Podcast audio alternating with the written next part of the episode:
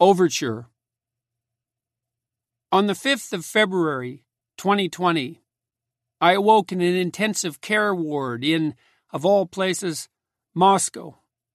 I had six inch tethers attaching me to the sides of the bed because, in my unconscious state, I had been agitated enough to try to remove the catheters from my arm and leave the ICU.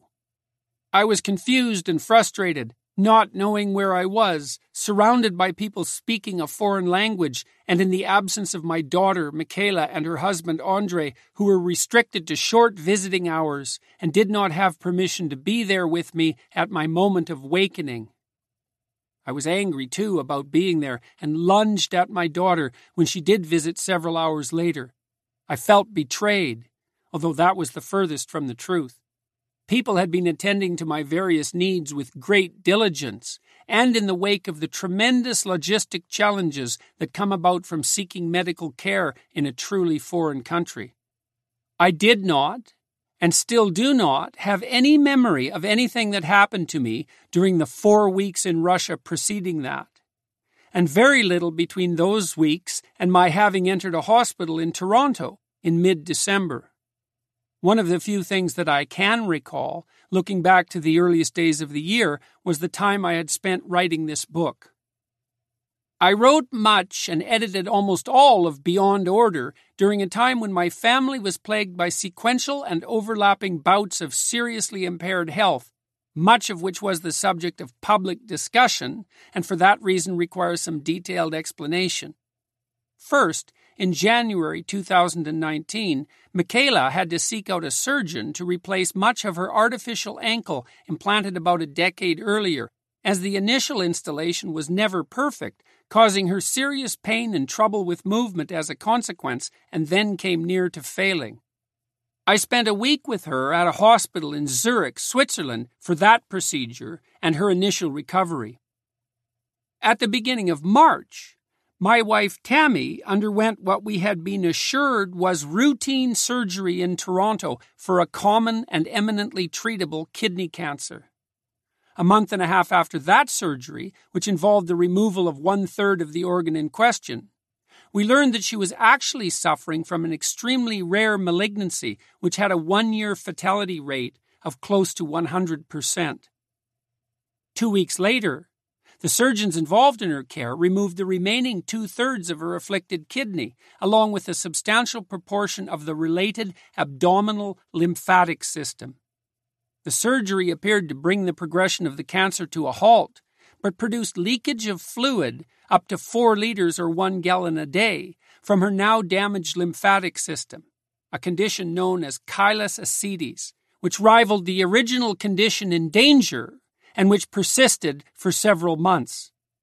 In desperation, we journeyed to see a medical team in Philadelphia, where within 96 hours of the initial injection of a poppy seed oil dye, whose practical purpose was the enhancement of images derived from CAT or MRI scans, the complete cessation of Tammy's fluid loss was achieved. This breakthrough occurred on the very day of our 30th wedding anniversary. She recovered rapidly and to all appearances completely, a testament to the luck without which none of us can live and to her own admirable strength and resistance. Unfortunately, while these events unfolded, my health fell apart.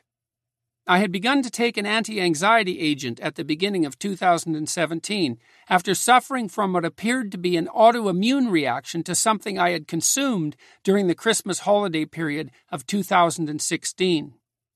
This food reaction made me acutely and continually anxious, as well as freezing cold, no matter what clothes I was wearing or how many blankets I layered upon myself. Further, it lowered my blood pressure so dramatically that whenever I tried to stand, I would gray out and be forced into a crouch half a dozen or more times before trying again. I also experienced insomnia that appeared near total. My family physician prescribed a benzodiazepine as well as a drug for sleeping. I took the latter a mere handful of times before ceasing its use entirely. The terrible symptoms I was experiencing, including the insomnia, were almost immediately and entirely eradicated by the benzodiazepine treatment, making the sleep agent unnecessary. However, I continued the benzodiazepine for almost exactly three years because my life did seem unnaturally stressful during that time, the period when my life changed from the quiet existence of a university professor and clinician to the tumultuous reality of a public figure. And because I believed that this drug was, as is often claimed of benzodiazepines, a relatively harmless substance. Things changed, however, in March 2019 at the onset of my wife's medical battle. My anxiety had spiked noticeably after Mikhaila's aforementioned hospitalization, surgery, and recovery. In consequence, I asked my family physician to increase my dose of benzodiazepine so that I would not be preoccupied by, nor preoccupy others with my anxiety. Unfortunately, I experienced a marked increase in negative emotion following the adjustment. By this time, we were attempting to deal with the second of Tammy's surgeries and its complications, and I attributed my even more severe anxiety to that problem. I asked to have the dosage raised yet again, but my anxiety increased even further. I attributed all of this not to a paradoxical reaction to the medication, which it was later diagnosed as, but to the recurrence of a tendency towards depression that had plagued me for years. In any case, I ceased using the benzodiazepine entirely in May of that year, trying two doses of ketamine within a week, as suggested by a psychiatrist with whom I consulted. Ketamine, a non standard anesthetic slash psychedelic, sometimes has overwhelming and sudden positive effects on depression. It produced nothing for me but two 90 minute trips to hell. I felt to my bones as if I had everything to feel guilty and ashamed about, with nothing gained by my positive experiences. A few days after the second ketamine experience, I began to suffer the effects of acute benzodiazepine withdrawal, which were truly intolerable anxiety far beyond what I had ever experienced, an uncontrollable restlessness and need to move, formerly known as akathisia, overwhelming thoughts of self destruction, and the complete absence of any happiness whatsoever. A family friend, a physician, enlightened me as to the dangers of sudden benzodiazepine withdrawal. I therefore started to take a benzodiazepine once again, but a smaller dose than I had climbed to previously. Many, but not all of my symptoms abated. To deal with those that remained, I also began to take an antidepressant that had been of great use to me in the past. All this did, however, was make me exhausted enough to require an additional four or more hours of sleep a day, which was not helpful in the midst of Tammy's serious health issues, as well as increase my appetite two or threefold. After about three months of terrible anxiety, uncontrollable hypersomnia, viciously torturous akathisia, and excessive appetite, I traveled to an American clinic that claimed to specialize in rapid benzodiazepine withdrawal. Despite the good intentions of many of its psychiatrists, the clinic managed only a slow tapering of my benzodiazepine dosage, the negative effects of which I was already experiencing and which were not and could not be controlled to any significant degree whatsoever by the inpatient treatment offered. I resided at that clinic, nonetheless, from mid August, a mere few days after Tammy had recovered from her post surgical complications, to late November, when I returned home to Toronto, much the worse for wear. By this time, the akathisia, the disorder of uncontrollable movement alluded to earlier, had increased to the point where I could not sit or rest in any position for any length of time whatsoever without severe distress. In December, I checked into a local hospital, and it was at that point that my awareness of events prior to my awakening in Moscow ends. As I later learned, Mikhaila and Andrey removed me from the Toronto hospital in early January 2020, believing that the treatment I received there was doing me more harm than good, an opinion I concurred with entirely once I learned of it. The situation I found myself in upon reattaining consciousness in Russia was complicated by the fact that I had also developed double pneumonia in Canada, although that was neither discovered nor treated until I was in the Moscow ICU. However, I was there primarily so that the clinic could facilitate my withdrawal from benzodiazepines using a procedure either unknown or regarded as too dangerous in North America. Since I had not been able to tolerate any decrease in dosage whatsoever, apart from the initial reduction months before, the clinic placed me in a medically induced coma so that I might remain unconscious during the very worst withdrawal symptoms. That regimen started January 5th and lasted nine days, during which I was also placed in a machine so that my breathing was mechanically regulated. On January 14th, I was taken off the anesthetic and the intubation. I woke up for a few hours and indicated during this time to Mikhaila that I was no longer suffering from akathisia, although I remember nothing of this. On January 23rd, I was moved to another ICU specializing in neurological rehabilitation. I can recall waking up on the 26th for a short period until my more complete return to consciousness, as previously related, on February 5th. 10 days during which I passed through a period of delirium of vivid intensity. Once that cleared, I moved to a more homelike rehabilitation center in the outer suburbs of Moscow. While there, I had to relearn how to walk up and down stairs, button my clothes, lie down in bed on my own, place my hands in the proper position on a computer keyboard, and type. I did not seem to be able to see properly, or more accurately, see how to use my limbs to interact with what I perceived. A few weeks later, after the problems in perception and coordination had essentially abated, Mikhaila, Andrey, their daughter Elizabeth Scarlett, and I relocated to Florida for what we hoped would be some peaceful time of recuperation in the sun, very much welcome after the cold grayness of midwinter Moscow. This was immediately before worldwide concern erupted over the COVID 19 pandemic. In Florida, I attempted to wean off the medication prescribed by the Moscow clinic, although I was still experiencing numbness in my left hand and foot, trembling of those two extremities, as well as the muscles in my forehead, seizure activity, and crippling anxiety. All these symptoms increased quite markedly as my intake of medication decreased, reaching the point where about two months later I returned to the dosages initially prescribed in Russia. This was a material defeat, as the process of lessening their use had been fueled by an optimism that was consequently shattered, as well as returning me to a state of medication usage that I had paid a heavy price for trying to eliminate. I had family members and friends stay with me during this time, thankfully, and their company helped me stay motivated to continue while the symptoms I was experiencing grew unbearable, particularly in the morning. By the end of May, three months after leaving Russia, it had become obvious that I was worsening instead of improving, and relying on the people I loved and who reciprocated that emotion was both untenable and unfair. Mikhaila and Andrey had been in touch with a Serbian clinic that practiced a novel approach to the problem of benzodiazepine withdrawal, and they made arrangements to move me there only two days after that country had reopened after the pandemic closure.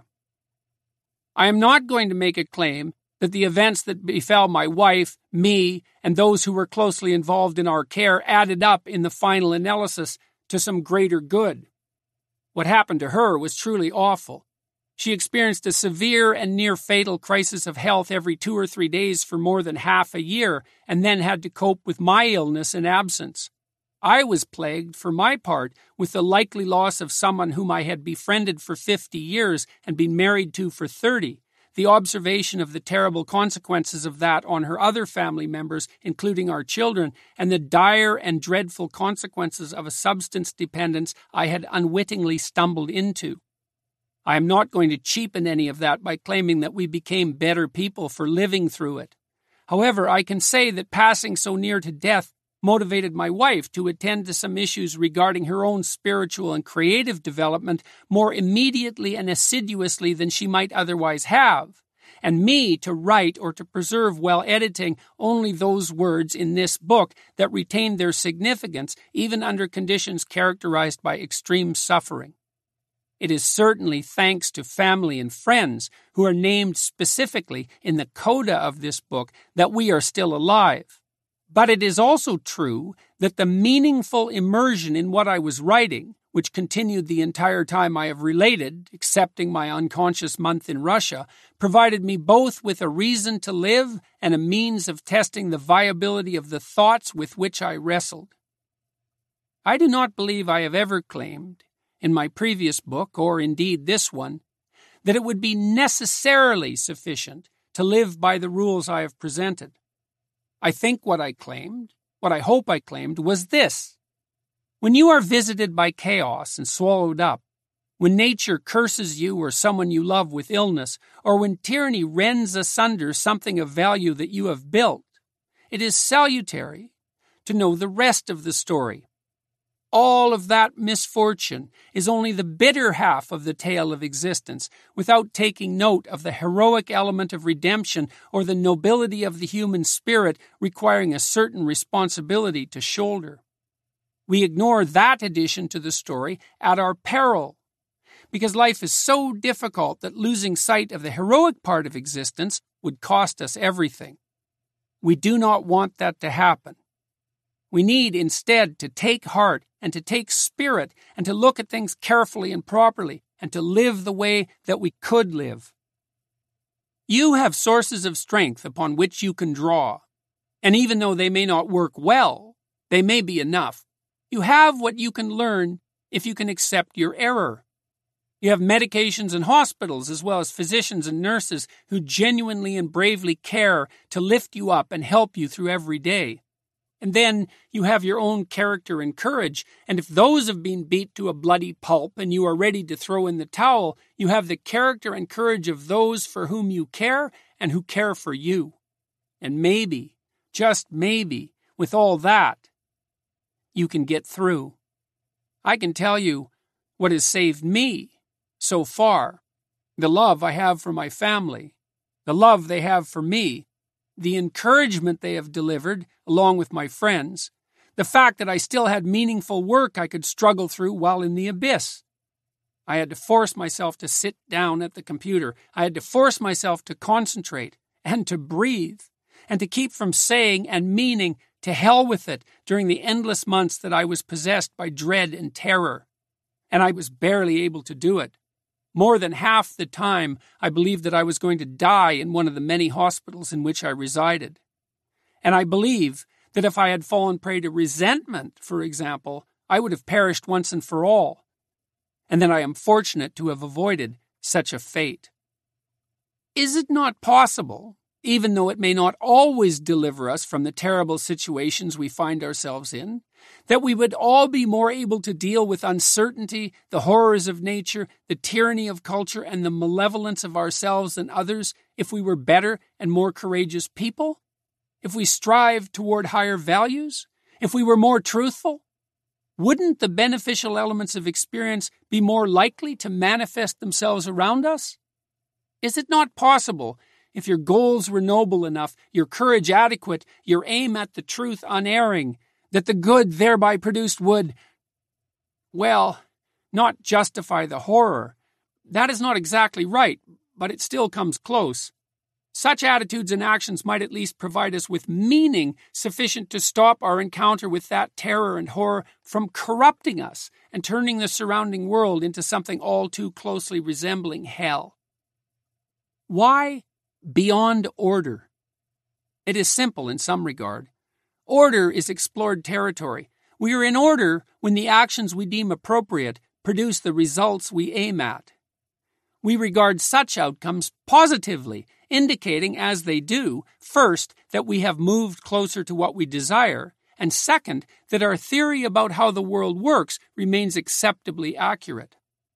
Nonetheless, all states of order, no matter how secure and comfortable, have their flaws. Our knowledge of how to act in the world remains eternally incomplete, partly because of our profound ignorance of the vast unknown, partly because of our willful blindness, and partly because the world continues in its entropic manner to transform itself unexpectedly. Furthermore, the order we strive to impose on the world can rigidify as a consequence of ill advised attempts to eradicate from consideration all that is unknown. When such attempts go too far, Totalitarianism threatens, driven by the desire to exercise full control, where such control is not possible, even in principle. This means risking a dangerous restriction of all the psychological and social changes necessary to maintain adaptation to the ever changing world. And so we find ourselves inescapably faced with the need to move beyond order into its opposite chaos. If order is where what we want makes itself known when we act in accordance with our hard won wisdom, chaos is where what we do not expect or have remained blind to leaps forward from the potential that surrounds us. The fact that something has occurred many times in the past is no guarantee that it will continue to occur in the same manner. There exists, eternally, a domain beyond what we know and can predict. Chaos is anomaly, novelty, unpredictability, transformation, disruption, and all too often, dissent, as what we have come to take for granted reveals itself as unreliable. Sometimes it manifests itself gently, revealing its mysteries in experience that makes us curious, compelled, and interested. This is particularly likely, although not inevitable, when we approach what we do not understand voluntarily with careful preparation and discipline. Other times, the unexpected makes itself known terribly, suddenly, accidentally, so we are undone and fall apart and can only put ourselves back together with great difficulty, if at all. Neither the state of order nor the state of chaos is preferable intrinsically to the other. That is the wrong way to look at it. Nonetheless, in my previous book, 12 Rules for Life An Antidote to Chaos, I focused more on how the consequences of too much chaos might be remediated. We respond to sudden and unpredictable change by preparing, physiologically and psychologically, for the worst. And because only God Himself knows what this worst might be, we must in our ignorance prepare for all eventualities. And the problem with that continual preparation is that, in excess, it exhausts us. But that does not imply in any manner that chaos should be eliminated an impossibility in any case, although what is unknown needs to be managed carefully, as my previous book repeatedly stressed. Whatever is not touched by the new stagnates, and it is certainly the case that a life without curiosity, that instinct pushing us out into the unknown, would be a much diminished form of existence. What is new is also what is exciting, compelling, and provocative, assuming that the rate at which it is introduced does not intolerably undermine and destabilize our state of being. Like 12 Rules for Life, the current volume provides an explication of rules drawn from a longer list of 42 originally published and popularized on the Q&A website Quora. Unlike my previous book, Beyond Order explores as its overarching theme how the dangers of too much security and control might be profitably avoided. Because what we understand is insufficient, as we discover when things we are striving to control nonetheless go wrong around us, we need to keep one foot within order while stretching the other tentatively into the beyond. And so we are driven to explore and find the deepest of meanings in standing on the frontier secure enough to keep our fear under control, but learning, constantly learning, as we face what we have not yet made peace with or adapted to. It is this instinct of meaning, something far deeper than mere thought, that orients us properly in life, so that we do not become overwhelmed by what is beyond us, or, equally dangerously, stultified and stunted by dated, too narrow, or too pridefully paraded systems of value and belief. What have I written about? More specifically, Rule 1 describes the relationship between stable, predictable social structures and individual psychological health, and makes the case that such structures need to be updated by creative people if they are to retain their vitality. Rule 2 analyzes a centuries old alchemical image relying on several stories, ancient and modern, to illuminate the nature and development of the integrated human personality. Rule 3 warns of the dangers of avoiding the information vital to the continual rejuvenation of the psyche, signaled by the emergence of negative emotions such as pain, anxiety, and fear. Rule 4 argues that the meaning that sustains people through difficult times is to be found not so much in happiness, which is fleeting, but in the voluntary adoption of mature responsibility for the self and others.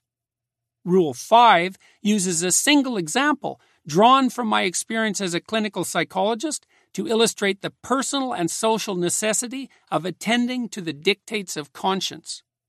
Rule 6 describes the danger of attributing the cause of complex individual and social problems to single variables, such as sex, class, or power. Rule 7 outlines the crucial relationship between disciplined striving in a single direction and forging of the individual character capable of resilience in the face of adversity. Rule 8 focuses on the vital importance of aesthetic experience as a guide to what is true, good, and sustaining in the human world of experience. Rule 9 makes the case that past experiences, whose current recall remains laden with pain and fear, can be stripped of their horror by voluntary verbal exploration and reconsideration.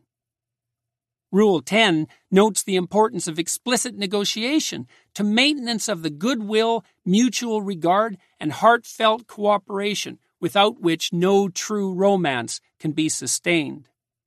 Rule 11 opens by describing the world of human experience in a manner that explains what motivates three common but direly dangerous patterns of psychological response, delineates the catastrophic consequences of falling prey to any or all of them, and lays out an alternative route.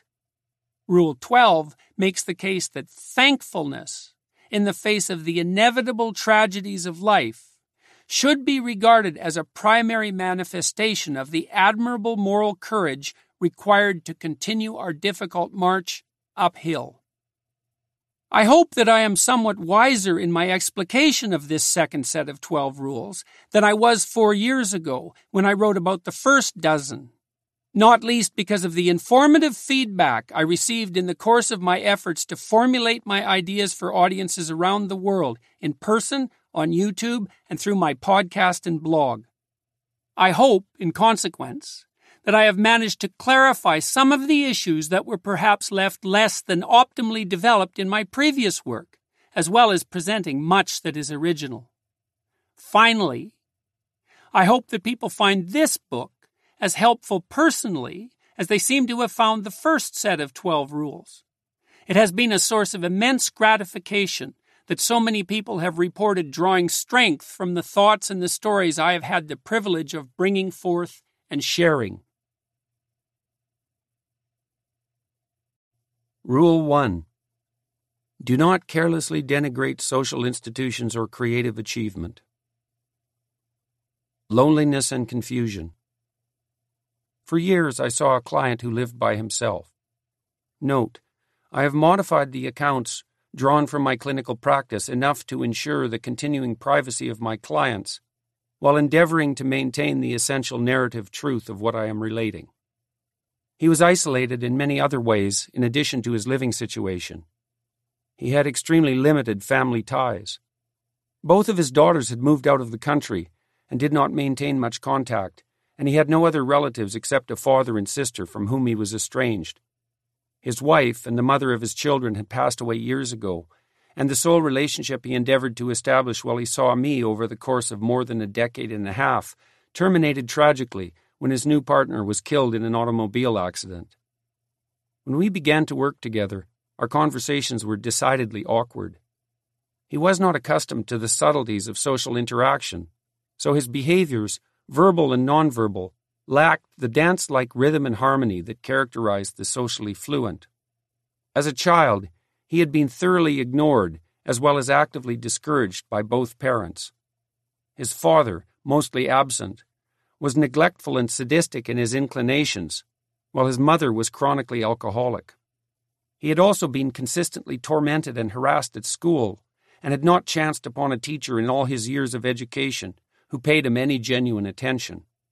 These experiences left my client with a proclivity toward depression, or at least worsened what might have been a biological tendency in that direction. He was, in consequence, abrupt, irritable, and somewhat volatile if he felt misunderstood or was unexpectedly interrupted during a conversation. Such reactions helped ensure that his targeting by bullies continued into his adult life, particularly in his place of work. I soon noticed, however, that things worked out quite well during our sessions if I kept mostly quiet. He would drop in, weekly or bi weekly, and talk about what had befallen and preoccupied him during the previous seven to fourteen days. If I maintained silence for the first fifty minutes of our one hour sessions, listening intently, then we could converse in a relatively normal, reciprocal manner for the remaining ten minutes. This pattern continued for more than a decade as I learned increasingly to hold my tongue, something that does not come easily to me. As the years passed, however, I noticed that the proportion of time he spent discussing negative issues with me decreased. Our conversation, his monologue really, had always started with what was bothering him and rarely progressed past that. But he worked hard outside our sessions, cultivating friends, attending artistic gatherings and music festivals, resurrecting a long dormant talent composing songs and playing the guitar. As he became more social, he began to generate solutions to the problems he communicated to me, and to discuss, in the latter portion of the hours we shared, some of the more positive aspects of his existence. It was slow going, but he made continual incremental progress. When he first came to see me, we could not sit together at a table in a coffee shop, or indeed in any public space, and practice anything resembling a real world conversation without his being paralyzed into absolute silence.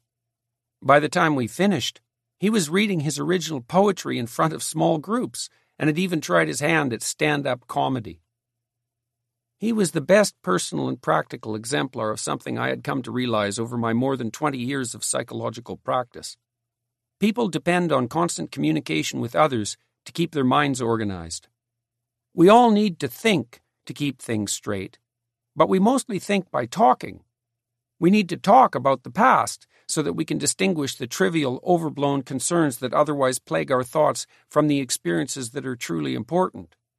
We need to talk about the nature of the present and our plans for the future so we know where we are, where we are going, and why we are going there.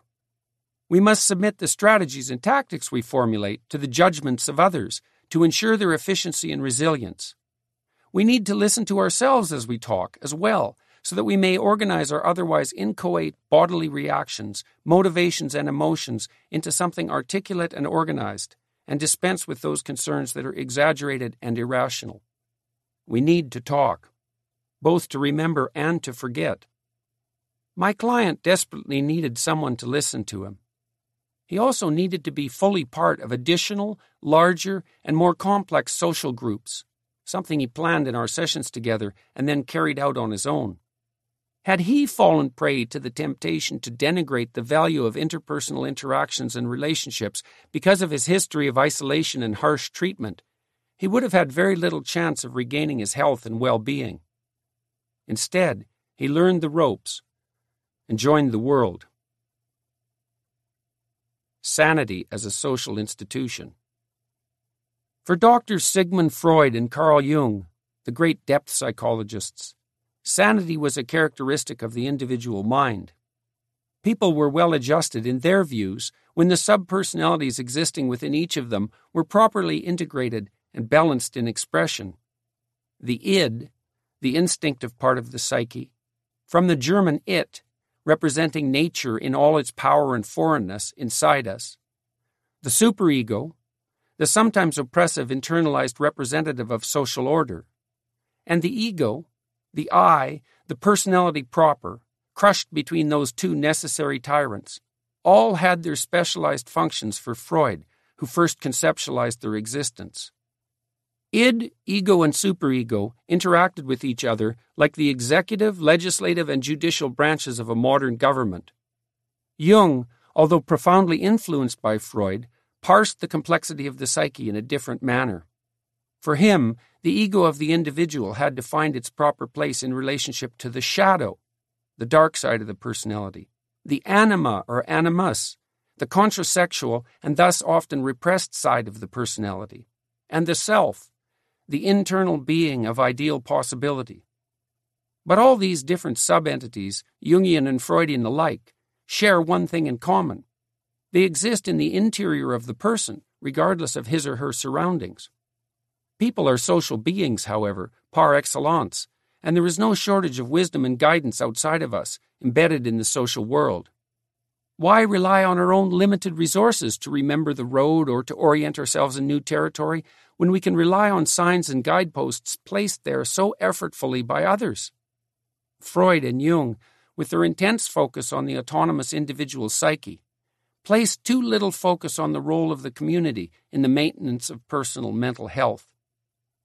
It is for such reasons that I assess the position of all my new clinical clients along a few dimensions largely dependent on the social world when I first start working with them. Have they been educated to the level of their intellectual ability or ambition? Is their use of free time engaging, meaningful, and productive? Have they formulated solid and well articulated plans for the future? Are they, and those they are close to, free of any serious physical health or economic problems? Do they have friends in the social life? A stable and satisfying intimate partnership? Close and functional familial relationships? A career, or at least a job, that is financially sufficient, stable, and, if possible, a source of satisfaction and opportunity? If the answer to any three or more of these questions is no, I consider that my new client is insufficiently embedded in the interpersonal world and is in danger of spiraling downwards psychologically because of that. People exist among other people and not as purely individual minds. An individual does not have to be that well put together if he or she can remain at least minimally acceptable in behavior to others. Simply put, we outsource the problem of sanity. People remain mentally healthy not merely because of the integrity of their own minds, but because they are constantly being reminded how to think, act, and speak by those around them. If you begin to deviate from the straight and narrow path, if you begin to act improperly, people will react to your errors before they become too great and cajole, laugh, tap, and criticize you back into place. They will raise an eyebrow, or smile, or not, or pay attention, or not. If other people can tolerate having you around, in other words, they will constantly remind you not to misbehave, and just as constantly call on you to be at your best. All that is left for you to do is watch, listen, and respond appropriately to the cues. Then you might remain motivated and able to stay together enough so that you will not begin the long journey downhill. This is reason enough to appreciate your immersion in the world of other people friends, family members, and foes alike, despite the anxiety and frustration that social interactions so often produce. But how did we develop the broad consensus regarding social behavior that serves to buttress our psychological stability? It seems a daunting task, if not impossible, in the face of the complexity that constantly confronts us. Do we pursue this or that? How does the worth of this piece of work compare to the worth of that? Who is more competent, or more creative, or more assertive, and should therefore be ceded authority? Answers to such questions are largely formulated in consequence of intensive negotiation, verbal and nonverbal, regulating individual action, cooperation, and competition. What we deem to be valuable and worthy of attention becomes part of the social contract part of the rewards and punishments meted out respectively for compliance and noncompliance, part of what continually indicates and reminds here is what is valued. Look at that, perceive that, and not something else. Pursue that, act toward that end, and not some other. Compliance with those indications and reminders is, in large measure, sanity itself, and is something required from every one of us right from the early stages of our lives. Without the intermediation of the social world, it would be impossible for us to organize our minds, and we would simply be overwhelmed by the world. The point of pointing. I have the great good fortune of a granddaughter, Elizabeth Scarlett Peterson Korikova, born in August 2017.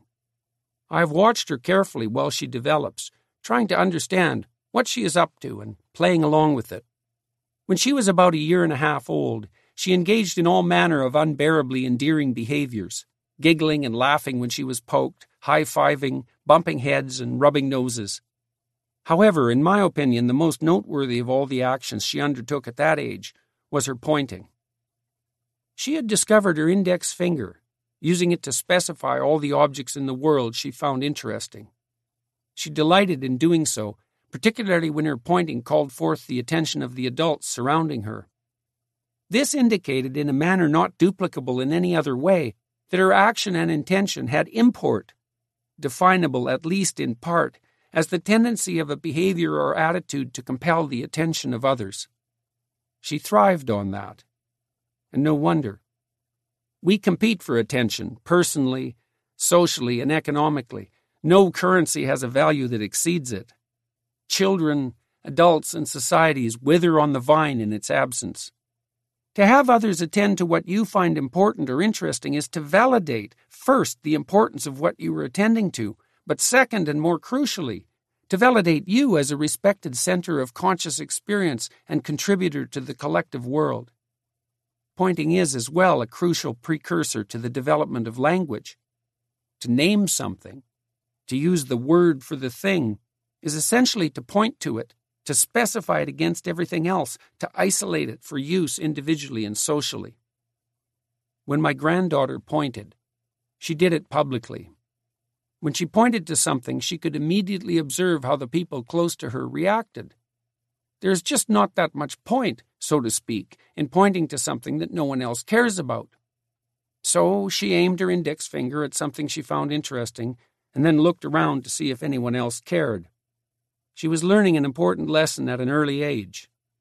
If you are not communicating about anything that engages other people, then the value of your communication, even the value of your very presence, risks falling to zero.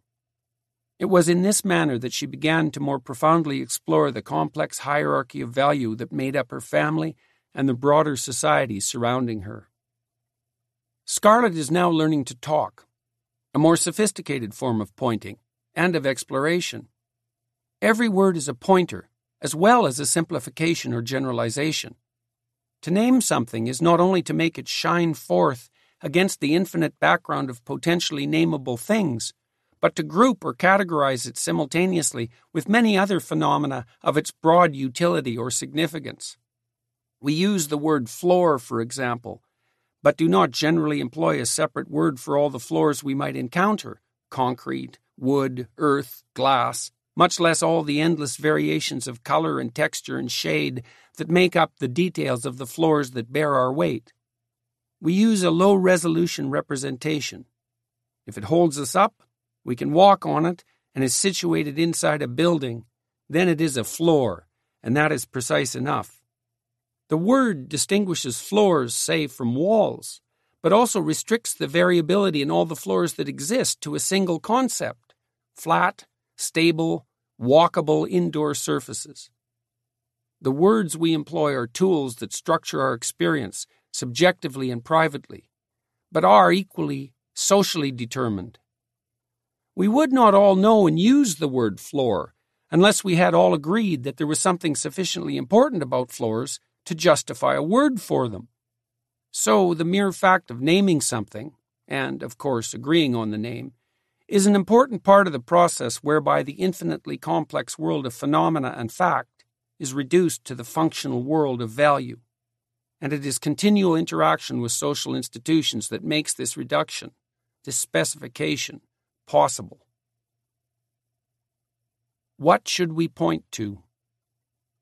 The social world narrows and specifies the world for us, marking out what is important. But what does important mean? How is it determined? The individual is molded by the social world, but social institutions are molded too by the requirements of the individuals who compose them. Arrangements must be made for our provisioning with the basic requirements of life. We cannot live without food, water, clean air, and shelter. Less self evidently, we require companionship, play, touch, and intimacy. These are all biological as well as psychological necessities, and this is by no means a comprehensive list. We must signify and then utilize those elements of the world capable of providing us with these requirements. And the fact that we are deeply social adds another set of constraints to the situation. We must perceive and act in a manner that meets our biological and psychological needs. But since none of us lives or can live in isolation, we must meet them in a manner approved of by others. This means that the solutions we apply to our fundamental biological problems must also be acceptable and implementable socially. It is worth considering more deeply just how necessity limits the universe of viable solutions and implementable plans. First, as we alluded to, the plan must in principle solve some real problem. Second, it must appeal to others, often in the face of competing plans or those others will not cooperate and might well object. If I value something, therefore, I must determine how to value it so that others potentially benefit. It cannot just be good for me. It must be good for me and for the people around me. And even that is not good enough, which means there are even more constraints on how the world must be perceived and acted upon. The manner in which I view and value the world, integrally associated with the plans I am making, has to work for me my family, and the broader community. Furthermore, it needs to work today in a manner that does not make a worse hash of tomorrow, next week, next month, and next year, even the next decade or century. A good solution to a problem involving suffering must be repeatable without deterioration across repetitions, iterable in a word, across people and across time. These universal constraints manifest biologically and imposed socially, reduce the complexity of the world to something approximating a universally understandable domain of value. That is exceptionally important because there are unlimited problems and there are hypothetically unlimited potential solutions. But there are a comparatively limited number of solutions that work practically, psychologically, and socially simultaneously. The fact of limited solutions implies the existence of something like a natural ethic. Variable, perhaps, as human languages are variable, but still characterized by something solid and universally recognizable at its base. It is the reality of this natural ethic that makes thoughtless denigration of social institutions both wrong and dangerous. Wrong and dangerous because those institutions have evolved to solve problems that must be solved for life to continue. They are by no means perfect, but making them better rather than worse is a tricky problem indeed. So, I must take the complexity of the world, reduce it to a single point so that I can act, and take everyone else and their future selves into consideration while I am doing so. How do I manage this? By communicating and negotiating, by outsourcing the terribly complex cognitive problem to the resources of the broader world. The individuals who compose every society cooperate and compete linguistically. Although linguistic interaction by no means exhausts the means of cooperation and competition. Words are formulated collectively, and everyone must agree on their use. The verbal framework that helps us delimit the world is a consequence of the landscape of value that is constructed socially, but also bounded by the brute necessity of reality itself. This helps give that landscape shape, and not just any old shape. This is where hierarchies, functional productive hierarchies, more clearly enter the picture. Things of import must be done, or people starve or die of thirst or exposure or of loneliness and absence of touch. What needs to be done must be specified and planned. The requisite skills for doing so must be developed. That specification, planning, and development of skills, as well as the implementation of the informed plan, must be conducted in social space with the cooperation of others and in the face of their competition. In consequence, some will be better at solving the problem at hand, and others worse. This variance in ability, as well as the multiplicity of extant problems and the impossibility of training everyone in all skilled domains, necessarily engenders a hierarchical structure, based ideally on genuine competence in relation to the goal. Such a hierarchy is, in its essence, a socially structured tool that must be employed for the effective accomplishment of necessary and worthwhile tasks. It is also a social institution that makes progress and peace possible at the same time. Bottom up. The consensus making up the spoken and unspoken assumptions of worth characterizing our societies has an ancient origin, developing over the course of hundreds of millions of years. After all, how should you act? is just the short term immediate version of the fundamental long term question how should you survive? It is therefore instructive to look into the distant past, far down the evolutionary chain, right to the basics, and contemplate the establishment of what is important. The most phylogenetically ancient multicellular organisms, that is far enough back for our purposes, tend to be composed of relatively undifferentiated sensory motor cells.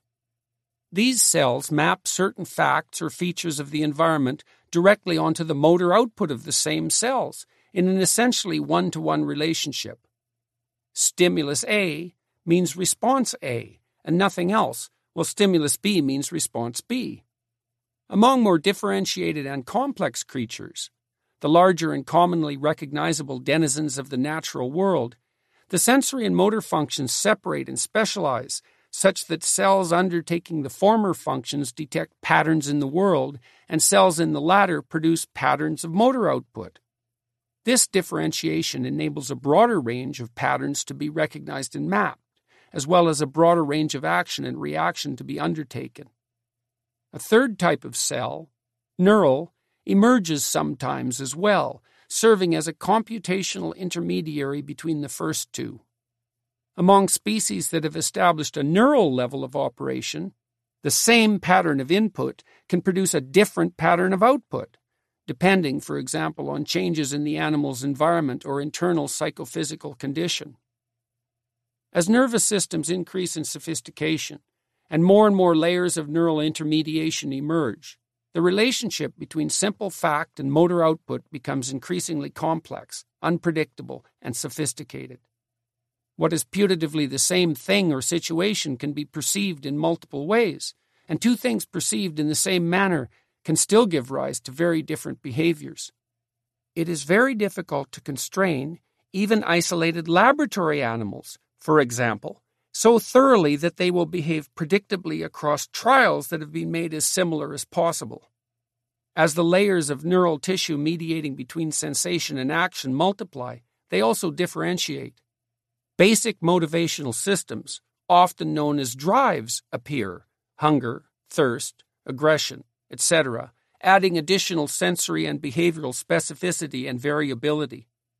Superseding motivations, in turn, with no clear line of demarcation, are systems of emotion. Cognitive systems emerge much later, first taking form, arguably, as imagination, and later, and only among human beings, as full fledged language. Thus, in the most complex of creatures, there is an internal hierarchy of structure from reflex through drive to language mediated action, in the particular case of human beings, that must be organized before it can function as a unity and be aimed at a point. How is this hierarchy organized? A structure that emerged in large part from the bottom up over vast spans of evolutionary time. We return to the same answer alluded to earlier through the constant cooperation and competition, the constant jockeying for resources and position, defining the struggle for survival and reproduction.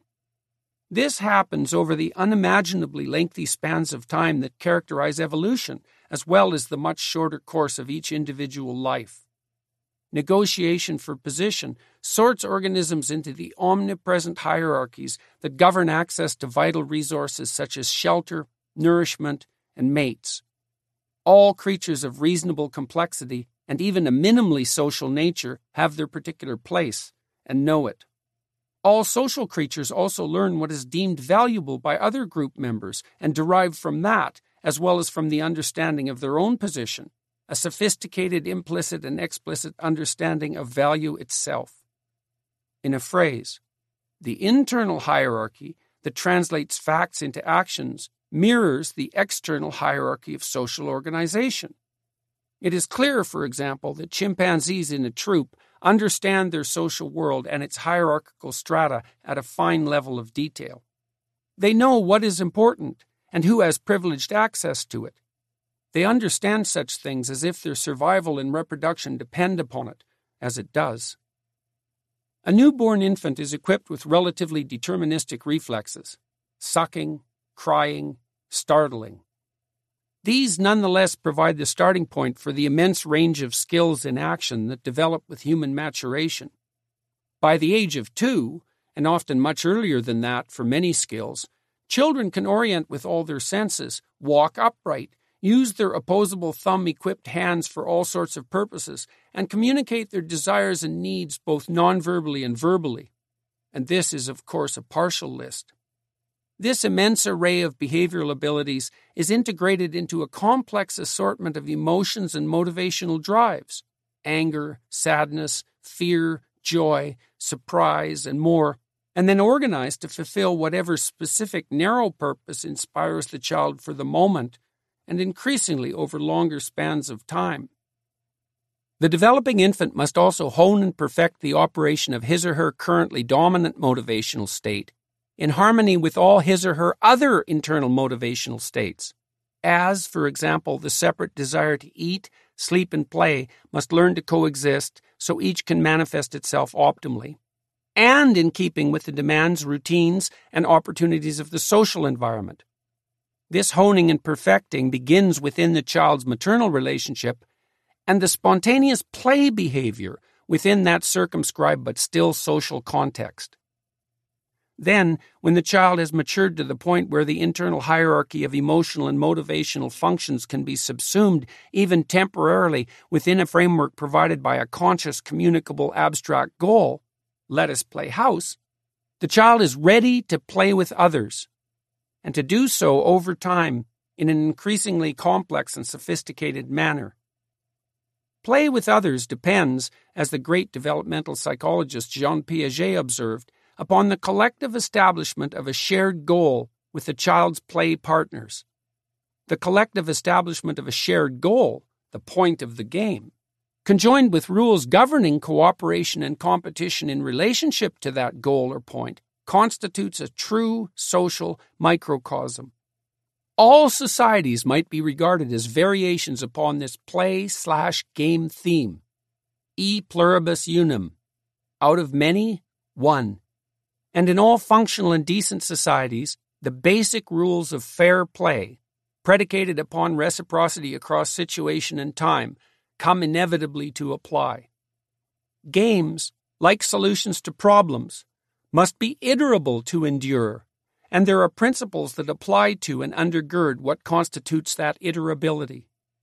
Piaget suspected, for example, that games undertaken voluntarily will outcompete games imposed and played under threat of force, given that some of the energy that could be expended on the game itself, whatever its nature, has to be wasted on enforcement. There is evidence indicating the emergence of such voluntary game like arrangements even among our non human kin. The universal rules of fair play include the ability to regulate emotion and motivation while cooperating and competing in pursuit of the goal during the game. That is part and parcel of being able to play at all, as well as the ability and will to establish reciprocally beneficial interactions across time and situation, as we already discussed. And life is not simply a game, but a series of games, each of which has something in common, whatever defines a game, and something unique or there would be no reason for multiple games. At minimum, there's a starting point kindergarten, a zero zero score, a first date, an entry level job that needs to be improved upon, a procedure for enacting that improvement, and a desirable goal graduation from high school, a winning score, a permanent romantic relationship, a prestigious career. Because of that commonality, there is an ethic, or more properly, a meta ethic, that emerges from the bottom up across the set of all games. The best player is therefore not the winner of any given game, but among many other things, he or she who is invited by the largest number of others to play the most extensive series of games. It is for this reason, which you may not understand explicitly at the time, that you tell your children it's not whether you win or lose, it's how you play the game. Even rats understand this. Jaak Panksepp, one of the founders of the psychological subfield called affective neuroscience, and an extremely creative, courageous, and gifted researcher, spent many years analyzing the role of play in the development and socialization of rats. Rats like to play. They particularly enjoy rough and tumble play, particularly if they are male juvenile rats. They enjoy it so much that they will voluntarily work, pulling a lever repeatedly, say, to gain the opportunity to enter an arena where another juvenile waits to play. When two juvenile strangers meet for the first time in this situation, they size each other up and then establish dominance. If one rat is only 10% larger than the other, he can pretty much win every physical contest, every rat wrestling match, but they still wrestle to find out, and the larger rat almost inevitably pins the smaller. If you were inclined to view the establishment of hierarchy as equivalent to dominance by power, that would be game over. The larger, more powerful rat won. End of story. But that is by no means the end of the story, unless the rats meet only once. Rats live in social environments, and they interact with the same individuals over and over. Thus, the game, once started, continues, and the rules have to govern not so much the single game as the repeating one. Once dominance is established, the rats can play, something they do in a manner very different from genuine fighting, just like play fighting with a pet dog is very different from being attacked by a dog. Now, the larger rat could pin the smaller rat every time. However, that breaks the rules. Really, the meta rules, those that are observable only over the course of repeated games. The purpose of the repeated game is not dominance, but continuing play. This is not to say that the initial dominance is without significance. It matters, not least in the following manner. When the two rats meet a second time, they will both adopt a unique role. The smaller rat is now duty bound to invite his larger friend to play, and the larger rat is duty bound to accept the invitation. The former will jump around playfully to indicate his intent. The larger rat might hang back and act cool and a bit dismissive, as is now his prerogative, but if he's a decent sort, he will join in the fun, as in his heart of hearts he truly wants to play. However, and this is the critical issue, if the larger rat does not let the smaller rat win the repeated wrestling matches some substantial proportion of the time, Panksepp estimated 30 to 40 percent of the time, the smaller rat will stop exhibiting invitations to play. It is just not any fun for the little guy. Thus, if the larger rat dominates with power, like a bully, as he could, then he will lose at the highest level, the level where the fun continues for the longest possible time, even while he wins more frequently at the lower. What does this imply? Most important, that power is simply not a stable basis upon which to construct a hierarchy designed to optimally govern repeated interactions. And this is not just true for rats. Alpha males among at least certain primate groups are far more pro-social than their lesser comrades. Power doesn't work for them either. How should you play to be that most desirable of players? What structure must take form within you so that such play is possible? And those two questions are interrelated because the structure that will enable you to play properly and with increasing and automated or habitual precision will emerge only in the process of continually practicing the art of playing properly. Where might you learn to play? Everywhere, if you are fortunate and awake. The utility of the fool. It is useful to take your place at the bottom of a hierarchy.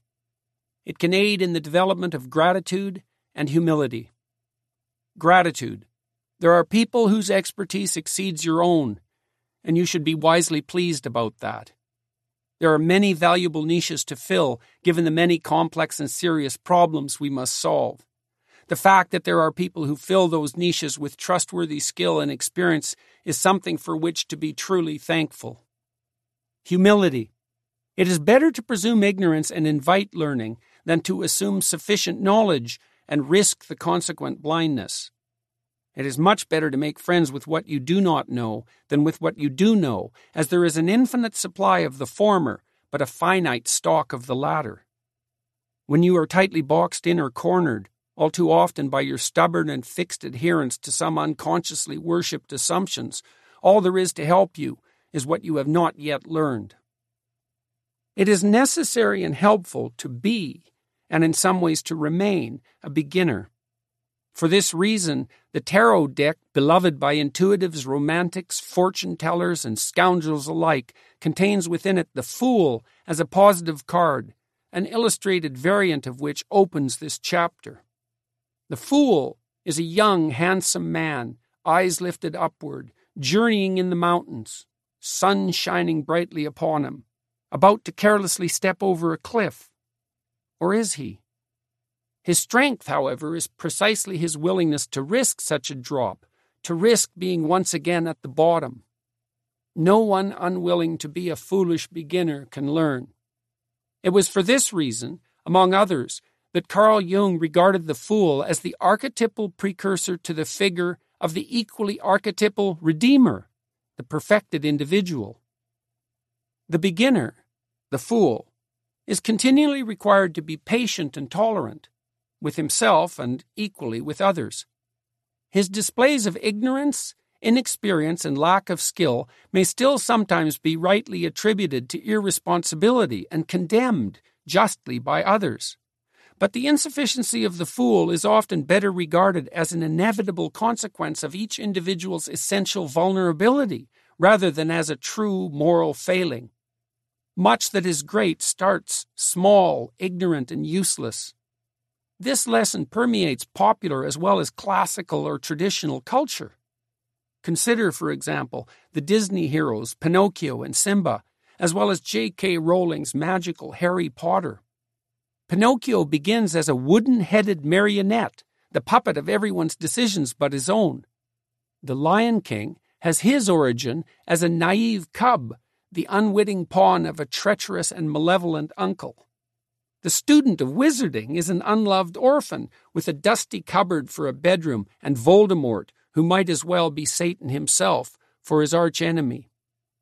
Great mythologized heroes often come into the world likewise in the most meager of circumstances, as the child of an Israelite slave, for example, or a newborn in a lowly manger, and in great danger. Consider the Pharaoh's decision to slay all the firstborn male babies of the Israelites, and Herod's comparable edict much later. But today's beginner is tomorrow's master.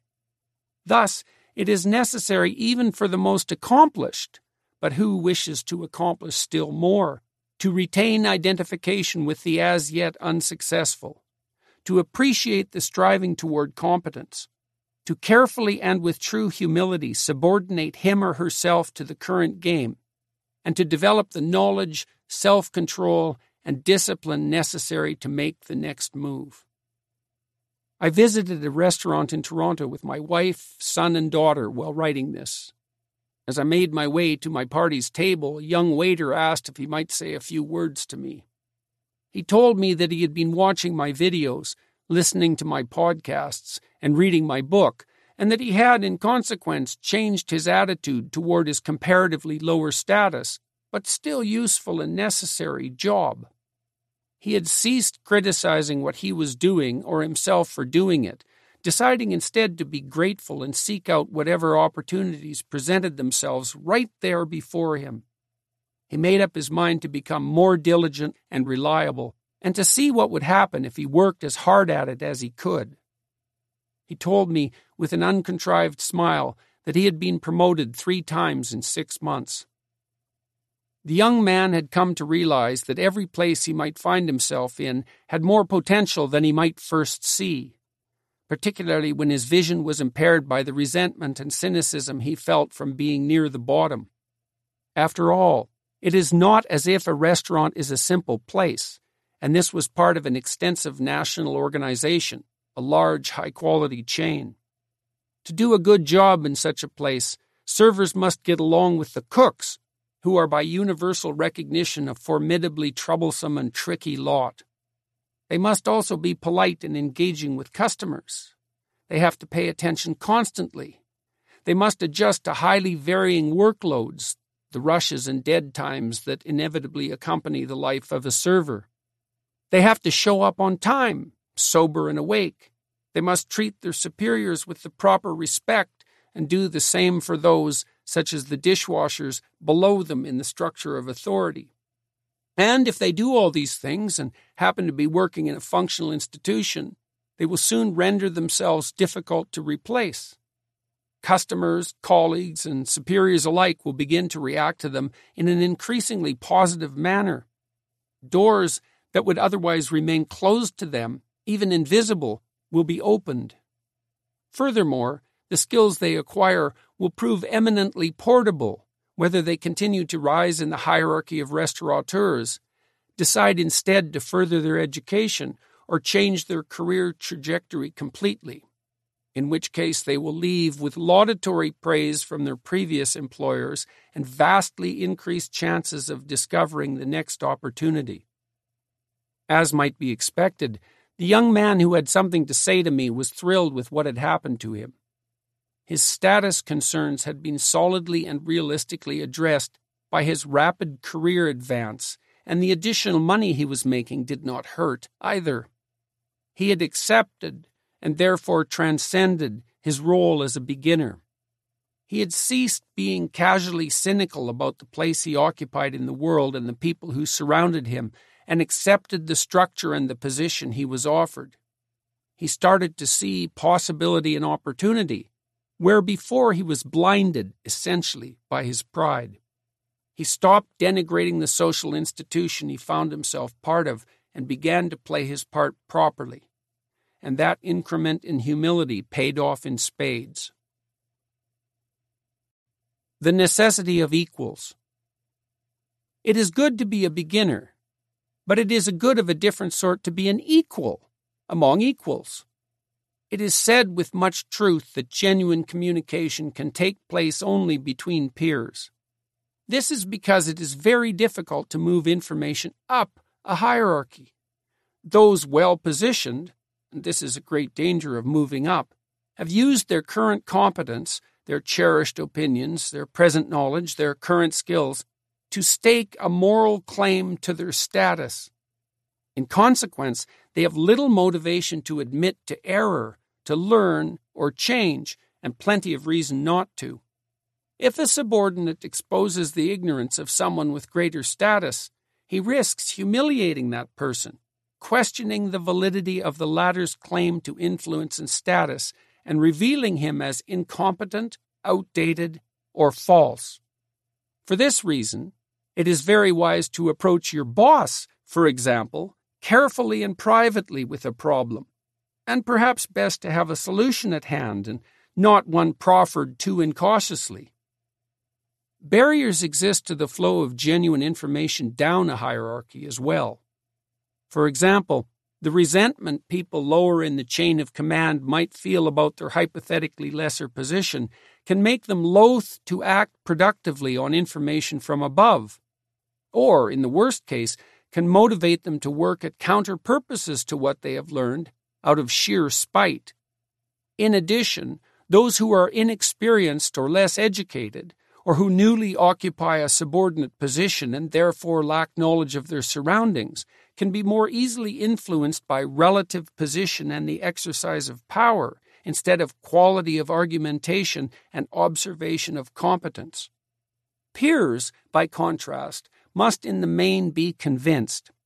Their attention must be carefully reciprocated. To be surrounded by peers is to exist in a state of equality and to manifest the give and take necessary to maintain that equality. It is therefore good to be in the middle of a hierarchy. This is partly why friendships are so important and why they form so early in life. A two year old typically is self concerned, although also capable of simple reciprocal actions.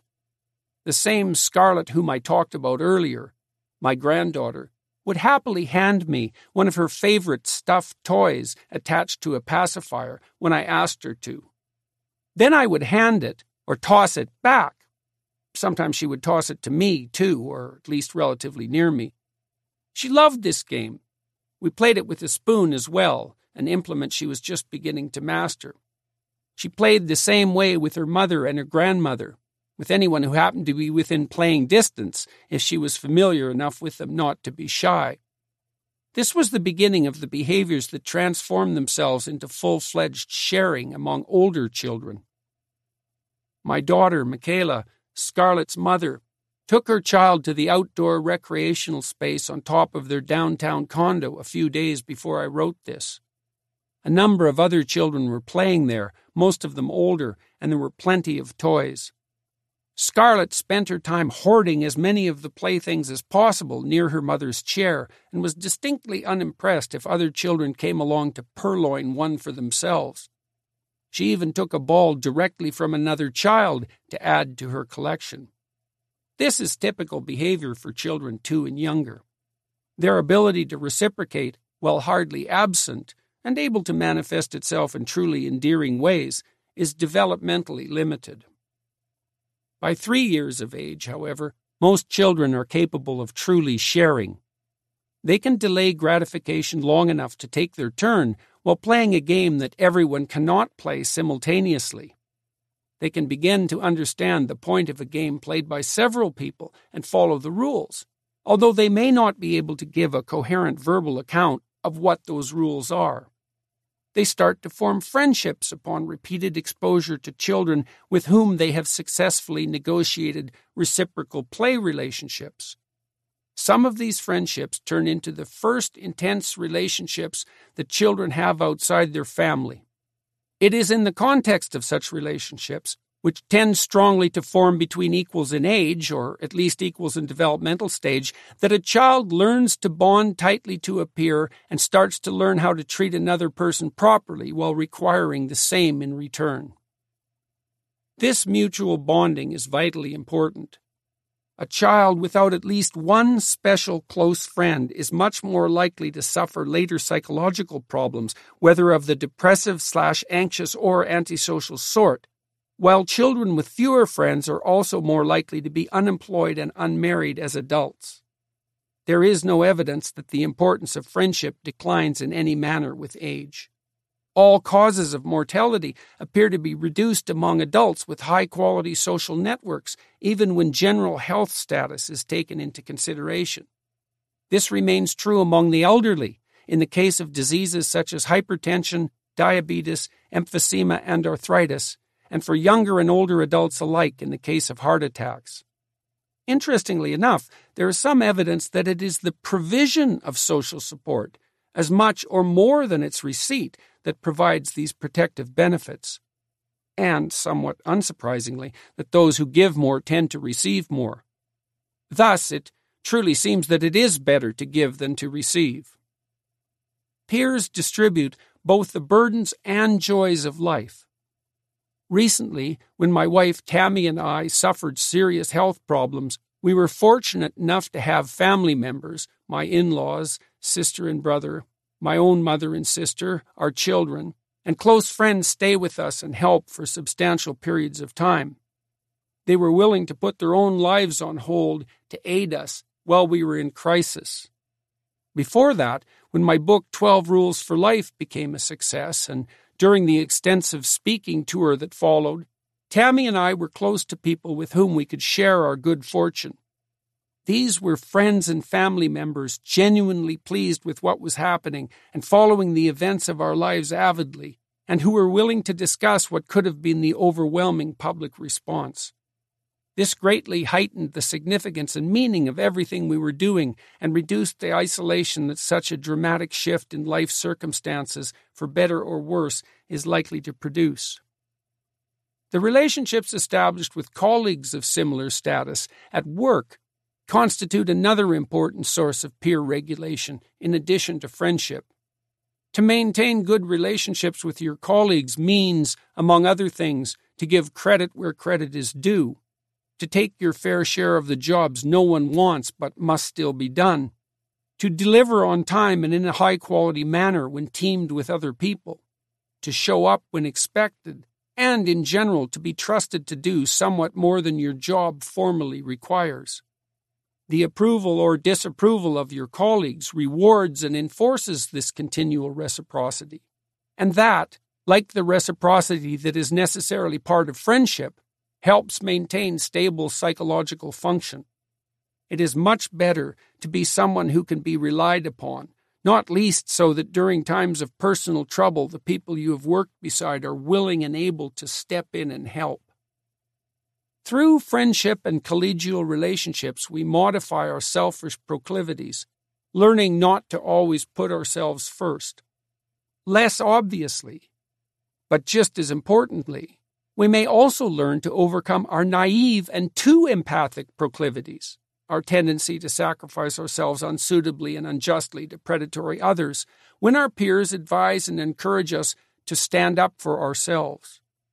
In consequence, if we are fortunate, we begin to practice true reciprocity, and we gain at least some of the advantage spoken about so famously by the poet Robert Burns. O would some power the giftie gie us, to see ourselves as others see us, and would frae mony a blunder free us, and foolish notion, what errors in dress and gait would leave us, and even devotion. Top dog. It is a good thing to be an authority. People are fragile. Because of that, life is difficult and suffering common. Ameliorating that suffering, ensuring that everyone has food, clean water, sanitary facilities, and a place to take shelter, for starters, takes initiative, effort, and ability. If there is a problem to be solved and many people involve themselves in the solution, then a hierarchy must and will arise as those who can do, and those who cannot follow as best they can, often learning to be competent in the process. If the problem is real, then the people who are best at solving the problem at hand should rise to the top. That is not power. It is the authority that properly accompanies ability. Now, it is self evidently appropriate to grant power to competent authorities if they are solving necessary problems. And it is equally appropriate to be one of those competent authorities, if possible, when there is a perplexing problem at hand. This might be regarded as a philosophy of responsibility. A responsible person decides to make a problem his or her problem, and then works diligently, even ambitiously, for its solution with other people in the most efficient manner possible. Efficient because there are other problems to solve, and efficiency allows for the conservation of resources that might then be devoted importantly elsewhere. Ambition is often, and often purposefully, misidentified with the desire for power and damned with faint praise and denigrated and punished. And ambition is sometimes exactly that wish for undue influence on others. But there is a crucial difference between sometimes and always. Authority is not mere power, and it is extremely unhelpful, even dangerous, to confuse the two.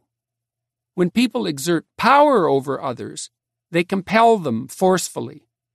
They apply the threat of privation or punishment so their subordinates have little choice but to act in a manner contrary to their personal needs, desires, and values. When people wield authority, by contrast, they do so because of their competence, a competence that is spontaneously recognized and appreciated by others, and generally followed willingly with a certain relief and with the sense that justice is being served. Those who are power hungry, tyrannical and cruel, even psychopathic, desire control over others so that every selfish whim of hedonism can be immediately gratified so that envy can destroy its target, so that resentment can find its expression. But good people are ambitious and diligent, honest, and focused along with it, instead, because they are possessed by the desire to solve genuine, serious problems. That variant of ambition needs to be encouraged in every possible manner. It is for this reason, among many others, that the increasingly reflexive identification of the striving of boys and men for victory with the patriarchal tyranny that hypothetically characterizes our modern, productive, and comparatively free societies is so stunningly counterproductive. And, it must be said, cruel. There is almost nothing worse than treating someone striving for competence as a tyrant in training. Victory, in one of its primary and most socially important aspects, is the overcoming of obstacles for the broader public good. Someone who is sophisticated as a winner wins in a manner that improves the game itself for all the players.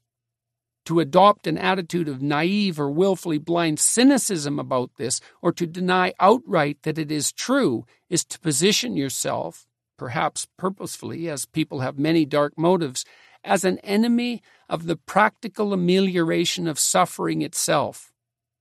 I can think of few more sadistic attitudes. Now, power may accompany authority, and perhaps it must. However, and more important, genuine authority constrains the arbitrary exercise of power.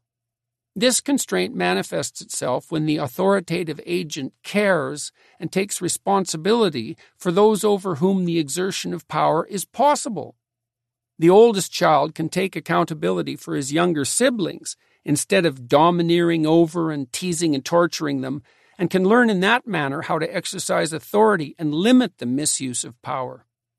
Even the youngest can exercise appropriate authority over the family dog. To adopt authority is to learn that power requires concern and competence, and that it comes at a genuine cost. Someone newly promoted to a management position soon learns that managers are frequently more stressed by their multiple subordinates than subordinates are stressed by their single manager. Such experience moderates what might otherwise become romantic but dangerous fantasies about the attractiveness of power and helps quell the desire for its infinite extension. And, in the real world, those who occupy positions of authority in functional hierarchies are generally struck to the core by the responsibility they bear for the people they supervise, employ, and mentor. Not everyone feels this burden, of course. A person who has become established as an authority can forget his origins and come to develop a counterproductive contempt for the person who is just starting out. This is a mistake not least because it means that the established person cannot risk doing something new, as it would mean adopting the role of despised fool. It is also because arrogance bars the path to learning. Short sighted, wilfully blind, and narrowly selfish tyrants certainly exist, but they are by no means in the majority, at least in functional societies. Otherwise, nothing would work. The authority who remembers his or her sojourn as voluntary beginner, by contrast, can retain their identification with the newcomer and the promise of potential, and use that memory as the source of personal information necessary to constrain the hunger for power. One of the things that has constantly amazed me is the delight that decent people take in the ability to provide opportunities to those over whom they currently exercise authority. I've experienced this repeatedly.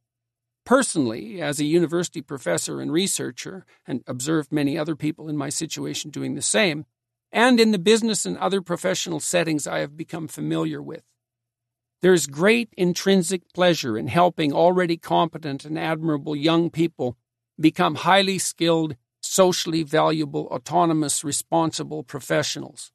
It is not unlike the pleasure taken in raising children and it is one of the primary motivators of valid ambition.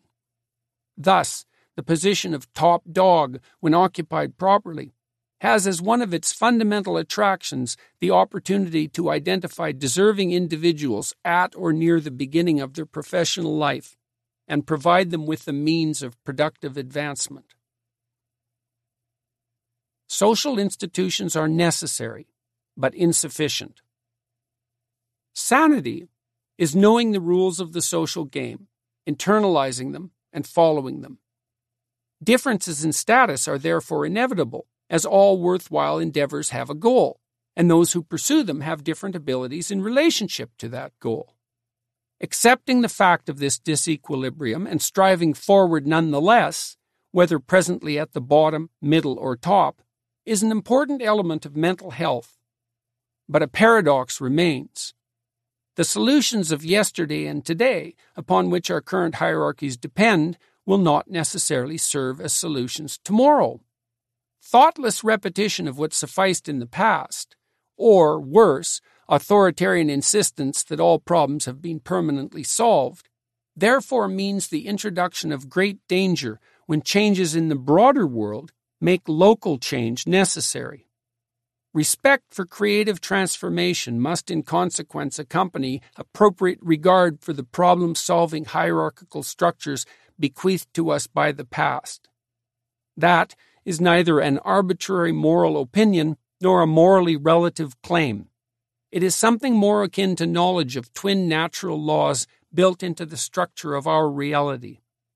Highly social creatures such as we are must abide by the rules to remain sane and minimize unnecessary uncertainty, suffering, and strife. However, we must also transform those rules carefully as circumstances change around us. This implies as well that the ideal personality cannot remain an unquestioning reflection of the current social state. Under normal conditions, it may be nonetheless said that the ability to conform unquestioningly trumps the inability to conform. However, the refusal to conform when the social surroundings become pathological, incomplete, archaic, willfully blind, or corrupt, is something of even higher value, as is the capacity to offer creative, valid alternatives. This leaves all of us with a permanent moral conundrum. When do we simply follow convention, doing what others request or demand? And when do we rely on our own individual judgment, with all its limitations and biases, and reject the requirements of the collective? In other words, how do we establish a balance between reasonable conservatism and revitalizing creativity? First and foremost on the psychological front is the issue of temperament. Some people are temperamentally predisposed to conservatism, and others to more liberal creative perception and action. This does not mean that socialization has no ability to alter that predisposition. Human beings are very plastic organisms with a long period of pre adult development, and the circumstances we find ourselves in can change us very drastically. That does not alter the fact, however, that there are relatively permanent niches in the human environment to which different modes of temperament have adapted to fill. Those who tend toward the right politically are staunch defenders of all that has worked in the past. And much of the time they are correct in being so because of the limited number of pathways that produce personal success, social harmony, and long term stability. But sometimes they are wrong. First, because the present and future differ from the past. Second, because even once functional hierarchies typically, inevitably, fall prey to internal machinations in a manner that produces their downfall. Those who rise to the top can do so through manipulation and the exercise of unjust power, acting in a manner that works only for them, at least in the short term. But that kind of ascendance undermines the proper function of the hierarchy they are nominally part of. Such people generally fail to understand or do not care what function the organization they have made their host was designed to fulfill. They extract what they can from the riches that lie before them and leave a trail of wreckage in their wake. It is this corruption of power that is strongly objected to by those on the liberal slash left side of the political spectrum, and rightly so. But it is critically important to distinguish between a hierarchy that is functional and productive, and the people who make it so, and the degenerate shell of a once great institution. Making that distinction requires the capacity and the willingness to observe and differentiate rather than mindless reliance on ideological proclivity. It requires knowing that there is a bright side to the social hierarchies we necessarily inhabit, as well as a dark, and the realization that concentrating on one to the exclusion of the other is dangerously biased. It also requires knowledge that on the more radical creative side, the necessary source of revitalization for what has become immoral and outdated, there also lurks great danger. Part of the danger is that very tendency of those who think more liberally to see only the negative in well founded institutions. The further danger stems from the counterpart to the corrupt but conservative processes that destabilize and destroy functional hierarchies. There are unethical radicals, just as there are crooked administrators, managers, and executives. These individuals tend to be profoundly ignorant of the complex realities of the status quo, unconscious of their own ignorance, and ungrateful for what the past has bequeathed to them. Such ignorance and ingratitude are often conjoined with the willingness to use tired cliches of cynicism to justify refusal to engage either in the dull but necessary rigors of convention or the risks and difficulties of truly generative endeavor. It is this corruption of creative transformation that renders the conservative, and not only the conservative, appropriately cautious of change. A few years before writing this, I had a discussion with a young woman in her early 20s the niece of someone who emailed me after watching some of my online lectures. She appeared severely unhappy and said that she had spent much of the past six months lying in bed. She came to talk to me because she was becoming desperate. The only thing that stood between her and suicide, as far as she was concerned, was the responsibility she still maintained for a serval cat. This was the last remaining manifestation of an interest in biology that once gripped her but which she abandoned, much to her current regret, when she dropped out of high school. She had not been well attended to by her parents, who had allowed her to drift in the manner that had become disastrous over the span of several years. Despite her decline, she had formulated a bit of a plan. She said she had thought about enrolling in a two year program that would enable her to finish high school as a prerequisite for applying to veterinary college but she had not made the necessary detailed inquiries into what would be required to carry out this ambition. She lacked a mentor. She had no good friends. It was far too easy for her to remain inactive and disappear into her isolation. We had a good conversation for about three quarters of an hour. She was a nice kid. I offered to discuss her future in more detail if she would complete an online planning program designed by my professorial colleagues and me.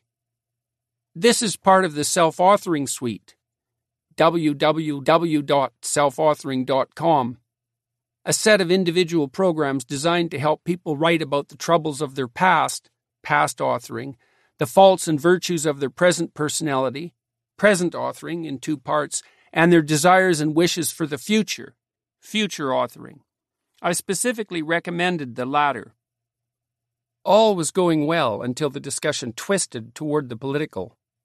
After discussing her personal situation, she began to voice her discontent with the state of the world at large, with the looming catastrophe, in her opinion, of the effects of human activity on the environment. Now, there is nothing wrong, in principle, with the expression of concern for planet wide issues. That is not the point. There is something wrong, however, with overestimating your knowledge of such things, or perhaps even considering them, when you are a mid 20 year old with nothing positive going on in your life and you are having great difficulty even getting out of bed. Under those conditions, you need to get your priorities straight, and establishing the humility necessary to attend to and solve your own problems is a crucial part of doing just that. As the verbal exchange continued, I found myself no longer engaged in a genuine conversation with a lost young woman who had come to speak with me. Instead, I became a hypothetically equal partner in a debate with an ideologue who knew what was wrong, globally speaking, who knew who was at fault for those global problems, who knew that participating in the continuing destruction by manifesting any personal desire whatsoever was immoral, and who believed, finally, that we were all both guilty and doomed. Continuing the conversation at that point meant I was one, speaking not with this young woman so much as with whatever or whomever took possession of her while in the grip of generic, impersonal, and cynical ideas, and two, implying that discussion of such topics under the circumstances was both acceptable and productive. There was no point in either outcome. So I stopped, which did not mean that the entire meeting had been a waste. It was impossible for me not to conclude that some of what had reduced her to her months long state of moral paralysis was not so much guilt about potentially contributing to the negative effects of human striving on the broader world, as it was the sense of moral superiority that concern about such things brought her, despite the exceptional psychological danger of embracing this dismal view of human possibility. Excuse the cliche, but it is necessary to walk before you can run you may even have to crawl before you can walk. This is part of accepting your position as a beginner at the bottom of the hierarchy you so casually, arrogantly, and self servingly despise. Furthermore, the deeply anti human attitude that often accompanies tears shed for environmental degradation and man's inhumanity to man cannot but help have a marked effect on the psychological attitude that defines a person's relationship to him or herself. It has taken since time immemorial for us to organize ourselves, biologically and socially, into the functional hierarchies that both specify our perceptions and actions and define our interactions with the natural and social world. Profound gratitude for that gift is the only proper response. The structure that encompasses us all has its dark side, just as nature does, just as each individual does. But that does not mean careless, generic, and self serving criticism of the status quo is appropriate, any more than knee jerk objection to what might be necessary change. The necessity of balance. Because doing what others do and have always done so often works, and because sometimes radical action can produce success beyond measure, the conservative and the creative attitudes and actions constantly propagate themselves a functional social institution, a hierarchy devoted to producing something of value beyond the mere insurance of its own survival, can utilize the conservative types to carefully implement processes of tried and true value, and the creative liberal types to determine how what is old and out of date might be replaced by something new and more valuable. The balance between conservatism and originality might therefore be properly struck, socially, by bringing the two types of persons together. But someone must determine how best to do that, and that requires a wisdom that transcends mere temperamental proclivity. Because the traits associated with creativity on the one hand and comfort with the status quo on the other tend to be mutually exclusive, it is difficult to find a single person who is balanced both properly, who is therefore comfortable working with each type, and who can attend in an unbiased manner to the necessity for capitalizing on the respective forms of talent and proclivity. But the development of that ability can at least begin with an expansion of conscious wisdom, the articulated realization that conservatism is good, with a set of associated dangers, and that creative transformation, even of the radical sort, is also good, with a set of associated dangers. Learning this deeply, truly appreciating the need for both viewpoints, means at least the possibility of valuing what truly diverse people have to offer and of being able to recognize when the balance has swung too far in one direction. The same is true of the knowledge of the shadow side of both.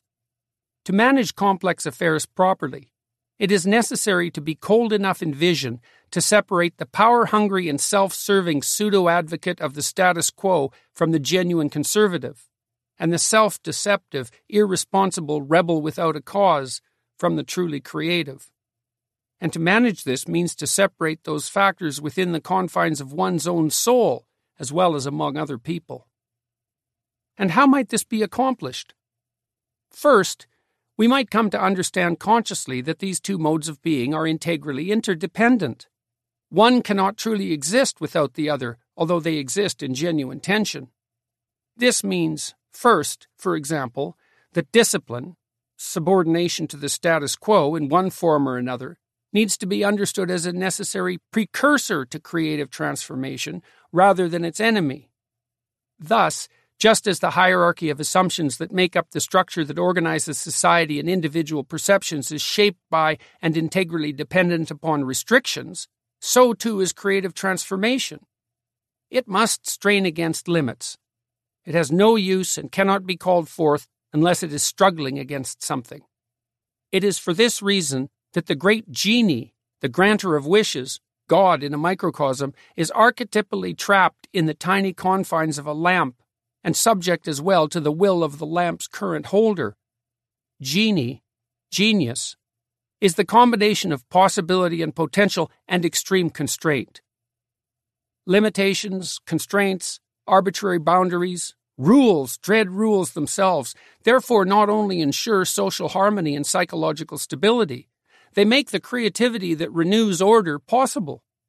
What lurks, therefore, under the explicitly stated desire for complete freedom, as expressed, say, by the anarchist or the nihilist, is not a positive desire striving for enhanced creative expression, as in the romanticized caricature of the artist. It is instead a negative desire, a desire for the complete absence of responsibility, which is simply not commensurate with genuine freedom. This is the lie of objections to the rules. But down with responsibility does not make for a compelling slogan, being sufficiently narcissistic to negate itself self evidently, while the corresponding down with the rules can be dressed up like a heroic corpse. Alongside the wisdom of true conservatism is the danger that the status quo might become corrupt and its corruption self servingly exploited. Alongside the brilliance of creative endeavor is the false heroism of the resentful ideologue who wears the clothes of the original rebel while undeservedly claiming the upper moral hand and rejecting all genuine responsibility. Intelligent and cautious conservatism and careful and incisive change keep the world in order. But each has its dark aspect, and it is crucial, once this has been realized, to pose the question to yourself Are you the real thing? Or its opposite? And the answer is inevitably that you are some of both, and perhaps far more of what is shadowy than you might like to realize. That is all part of understanding the complexity we each carry within us. Personality as hierarchy and capacity for transformation. How then is the personality that balances respect for social institutions and, equally, creative transformation to be understood? It is not so easy to determine, given the complexity of the problem. For that reason, we turn to stories. Stories provide us with a broad template. They outline a pattern specific enough to be of tremendous value if we can imitate it, but general enough, unlike a particular rule or set of rules, to apply even to new situations. In stories, we capture observations of the ideal personality. We tell tales about success and failure in adventure and romance. Across our narrative universes, success moves us forward to what is better, to the promised land. Failure dooms us, and those who become entangled with us, to the abyss. The good moves us upward and ahead, and evil drags us backward and down. Great stories are about characters in action, and so they mirror the unconscious structures and processes that help us translate the intransigent world of facts into the sustainable, functional, reciprocal social world of values. You can see this played out, for example, in the proclivity of American evangelical Protestants to ask, when faced with a novel existential problem, what would Jesus do? It's an easy approach to parody, but indicates precisely the value of stories. Once a narrative has been internalized, it can be used as a template to generate new perceptions and behaviors. It might seem naive or presumptuous to imagine what actions the archetypal savior himself might undertake in the confines of a normal life, but the fundamental purpose of religious narratives is, in fact, to motivate imitation. The properly embodied hierarchy of values, including the value of conservatism and its twin, creative transformation, finds its expression as a personality, in narrative, an ideal personality. Every hierarchy has something at its pinnacle. It is for this reason that a story, which is a description of the action of a personality, has a hero. And even if that someone is the anti hero, it does not matter. The anti hero serves the function of identifying the hero through contrast, as the hero is what the anti hero is most decidedly not. The hero is the individual at the peak, the victor, the champion, the wit, the eventually successful and deserving underdog, the speaker of truth under perilous circumstances, and more. The stories we create, watch, listen to, and remember center themselves on actions and attitudes we find interesting, compelling, and worthy of communication as a consequence of our personal experience with both admirable and detestable people, or fragments of their specific attitudes and actions, or because of our proclivity to share what has gripped our attention with those who surround us. Sometimes we can draw compelling narratives directly from our personal experience with individual people. Sometimes we create amalgams of multiple personalities, often in concert with those who compose our social groups. The client whose story was told in part earlier had a life usefully employed as an example of the necessity of social engagement. That tale did not, however, exhaust the significance of his transformed attitudes and actions. While he was reconstructing his social life, becoming an active participant in a range of collective activities, he simultaneously developed a certain creative expertise that was equally unexpected.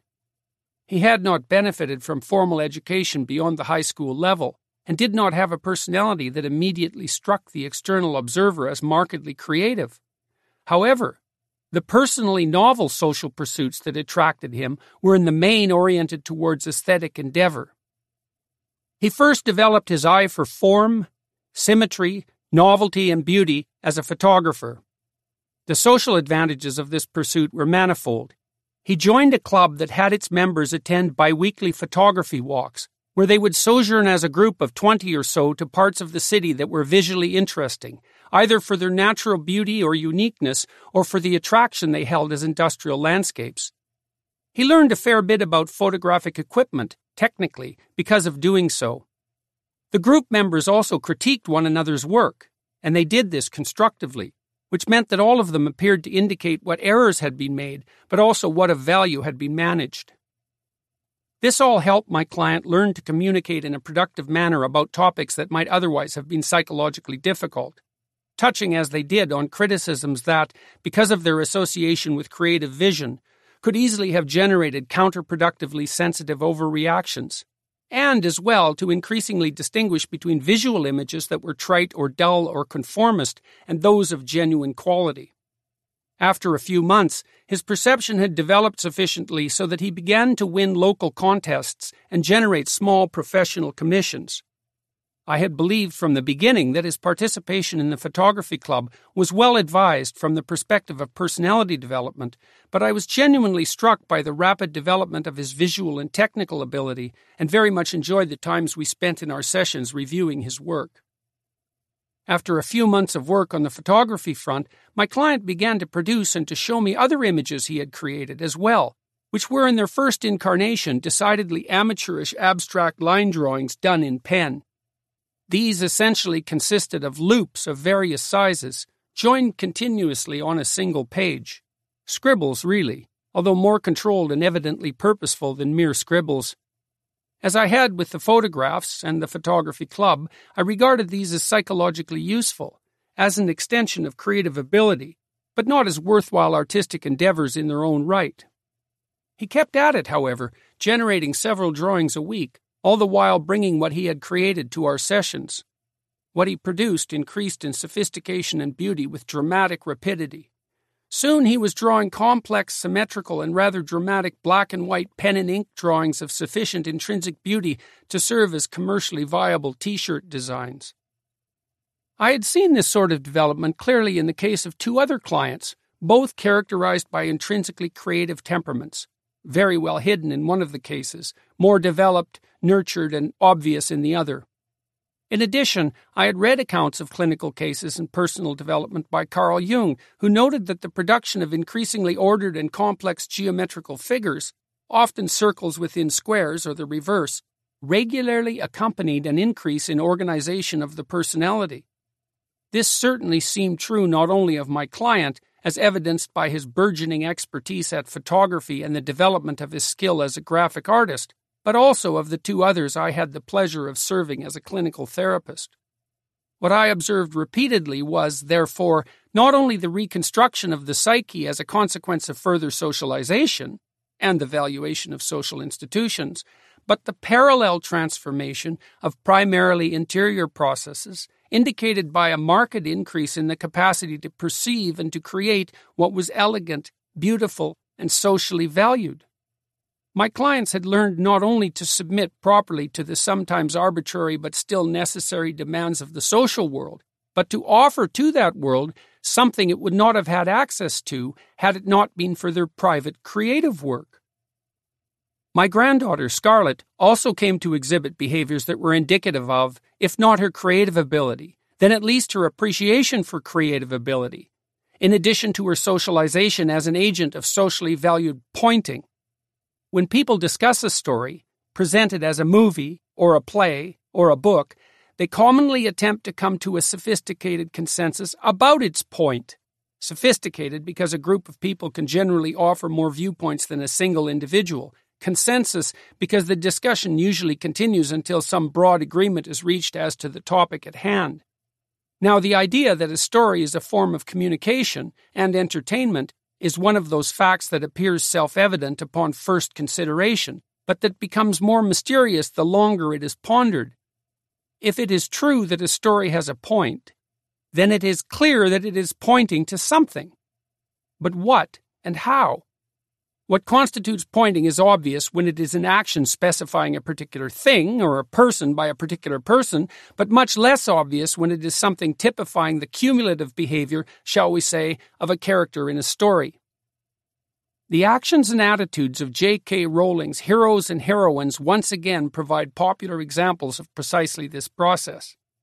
Harry Potter, Ron Weasley, and Hermione Granger are typified in large part by the willingness and ability to follow rules, indicating their expertise as apprentices, and simultaneously to break them. While those who supervise them are inclined, equally paradoxically, to reward both forms of behavior. Even the technologies used by the young wizards during their apprenticeship are characterized by this duality. The Marauder's map, for example, which provides its bearer with an accurate representation of explored territory in the form of the physical layout or geography of Hogwarts, the Wizarding School, as well as the locale of all its living denizens, can be activated as a functional tool only by uttering a set of words that seem to indicate the very opposite of moral behavior. I solemnly swear that I am up to no good. And deactivated so that its function remains secret with the phrase mischief managed. It is no easy matter to understand how an artifact that requires such statements to make it usable could possibly be anything but no good, a tool of evil purpose, apparently.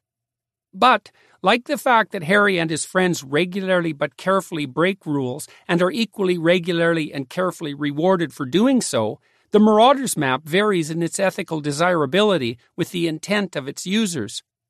There is a strong implication throughout the series that what is good cannot be simply encapsulated by mindless or rigid rule following, no matter how disciplined that following or how vital the rules so followed. What this all means is that the Harry Potter series does not point to drone like subservience to social order as the highest of moral virtues. What supersedes that obedience is not so obvious that it can be easily articulated, but it is something like Follow rules except when doing so undermines the purpose of those self-same rules, in which case, take the risk of acting in a manner contrary to what has been agreed upon as moral. This is a lesson that seems more easily taught by representations of the behaviors that embody it than transmitted by, say, rote learning or a variant rule. Meta rules, which might be regarded as rules about rules rather than rules themselves, are not necessarily communicated in the same manner as simple rules themselves. Scarlett, with her emphasis on pointing, learned soon after mastering the comparatively straightforward physical act to grasp the more complex point of narratives. She could signify something with her index finger at the age of a year and a half. By two and a half years, however, she could understand and imitate the far more intricate point of a story.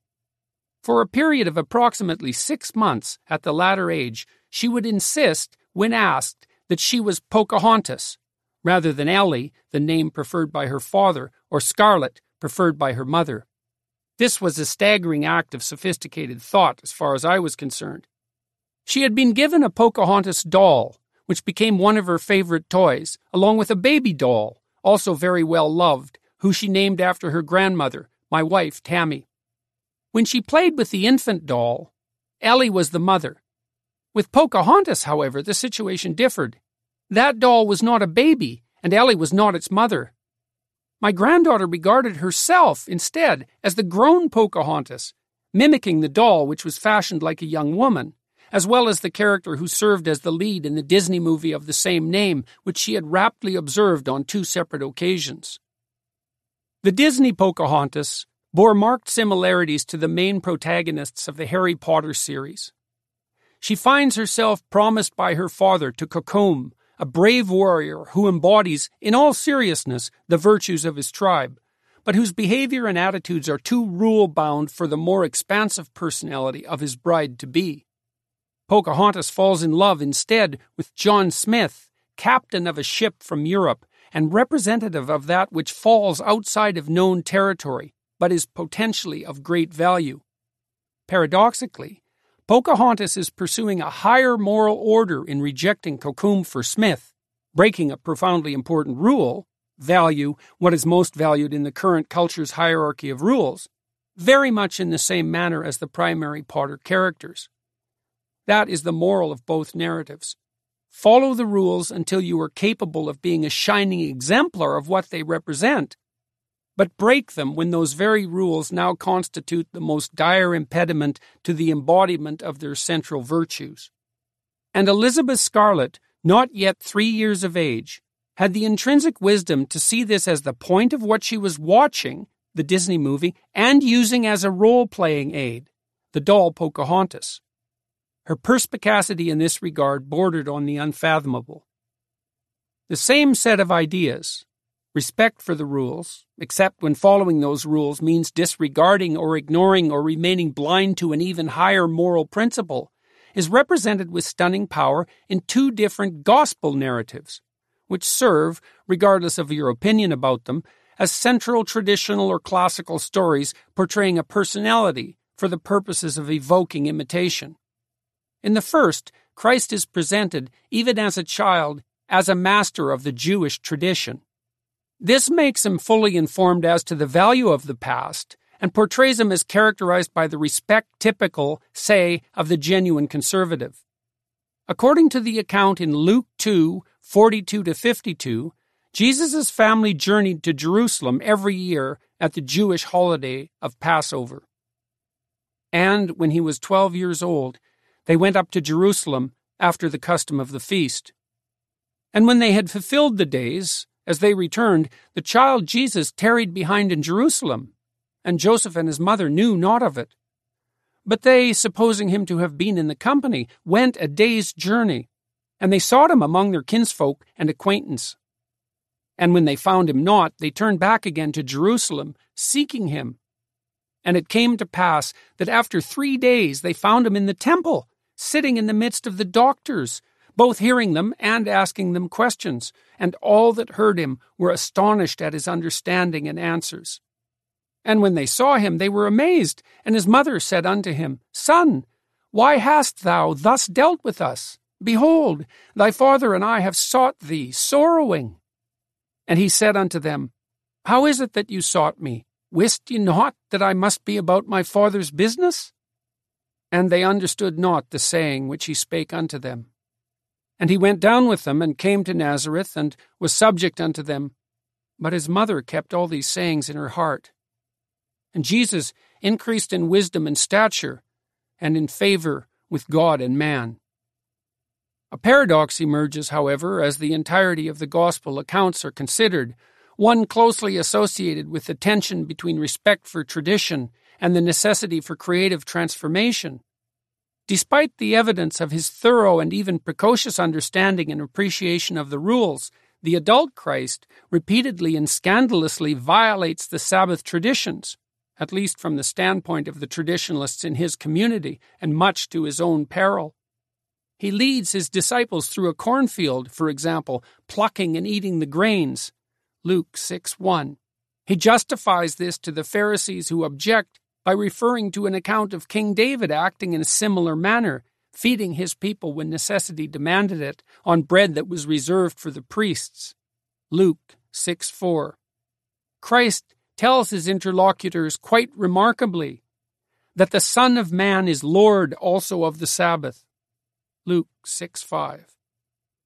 An ancient document known as the Codex Bezae, a non canonical variant of part of the New Testament, offers an interpolation just after the section of the Gospel of Luke presented above, shedding profound light on the same issue. It offers deeper insight into the complex and paradoxical relationship between respect for the rules and creative moral action that is necessary and desirable, despite manifesting itself in apparent opposition to those rules. It contains an account of Christ addressing someone who, like him, has broken a sacred rule. On that same day, observing one working on the Sabbath, Jesus said to him, O man, if indeed thou knowest what thou doest, thou art blessed. But if thou knowest not, thou art accursed and a transgressor of the law. What does this statement mean? It sums up the meaning of Rule 1 perfectly. If you understand the rules, their necessity, their sacredness, the chaos they keep at bay, how they unite the communities that follow them, the price paid for their establishment, and the danger of breaking them. But you are willing to fully shoulder the responsibility of making an exception because you see that as serving a higher good. And if you are a person with sufficient character to manage that distinction, then you have served the Spirit rather than the mere law, and that is an elevated moral act.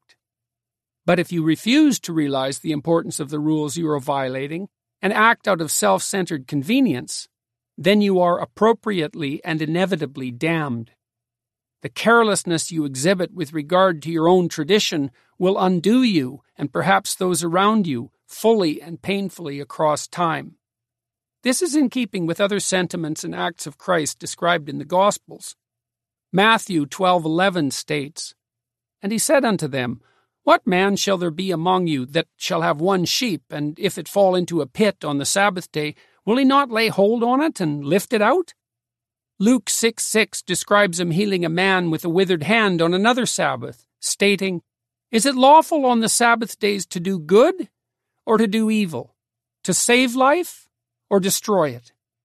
This psychologically and conceptually painful juxtaposition of two moral stances, the keeping of the Sabbath versus the injunction to do good, is something else that constantly enrages the Pharisees and is part of the series of events that eventually leads to Christ's arrest and crucifixion. These stories portray the existential dilemma that eternally characterizes human life. It is necessary to conform, to be disciplined, and to follow the rules, to do humbly what others do. But it is also necessary to use judgment, vision, and the truth that guides conscience to tell what is right when the rules suggest otherwise. It is the ability to manage this combination that truly characterizes the fully developed personality, the true hero. A certain amount of arbitrary ruleness must be tolerated or welcomed, depending on your point of view, to keep the world and its inhabitants together. A certain amount of creativity and rebellion must be tolerated or welcomed, depending on your point of view, to maintain the process of regeneration. Every rule was once a creative act, breaking other rules. Every creative act, genuine in its creativity, is likely to transform itself, with time, into a useful rule. It is the living interaction between social institutions and creative achievement that keeps the world balanced on the narrow line between too much order and too much chaos. This is a terrible conundrum, a true existential burden. We must support and value the past, and we need to do that with an attitude of gratitude and respect. At the same time, however, we must keep our eyes open, we, the visionary living, and repair the ancient mechanisms that stabilize and support us when they falter. Thus, we need to bear the paradox that is involved in simultaneously respecting the walls that keep us safe and allowing in enough of what is new and changing so that our institutions remain alive and healthy. The very world depends for its stability and its dynamism on the subsuming of all our endeavors under the perfection, the sacredness of that dual ability. Do not carelessly denigrate social institutions or creative achievement.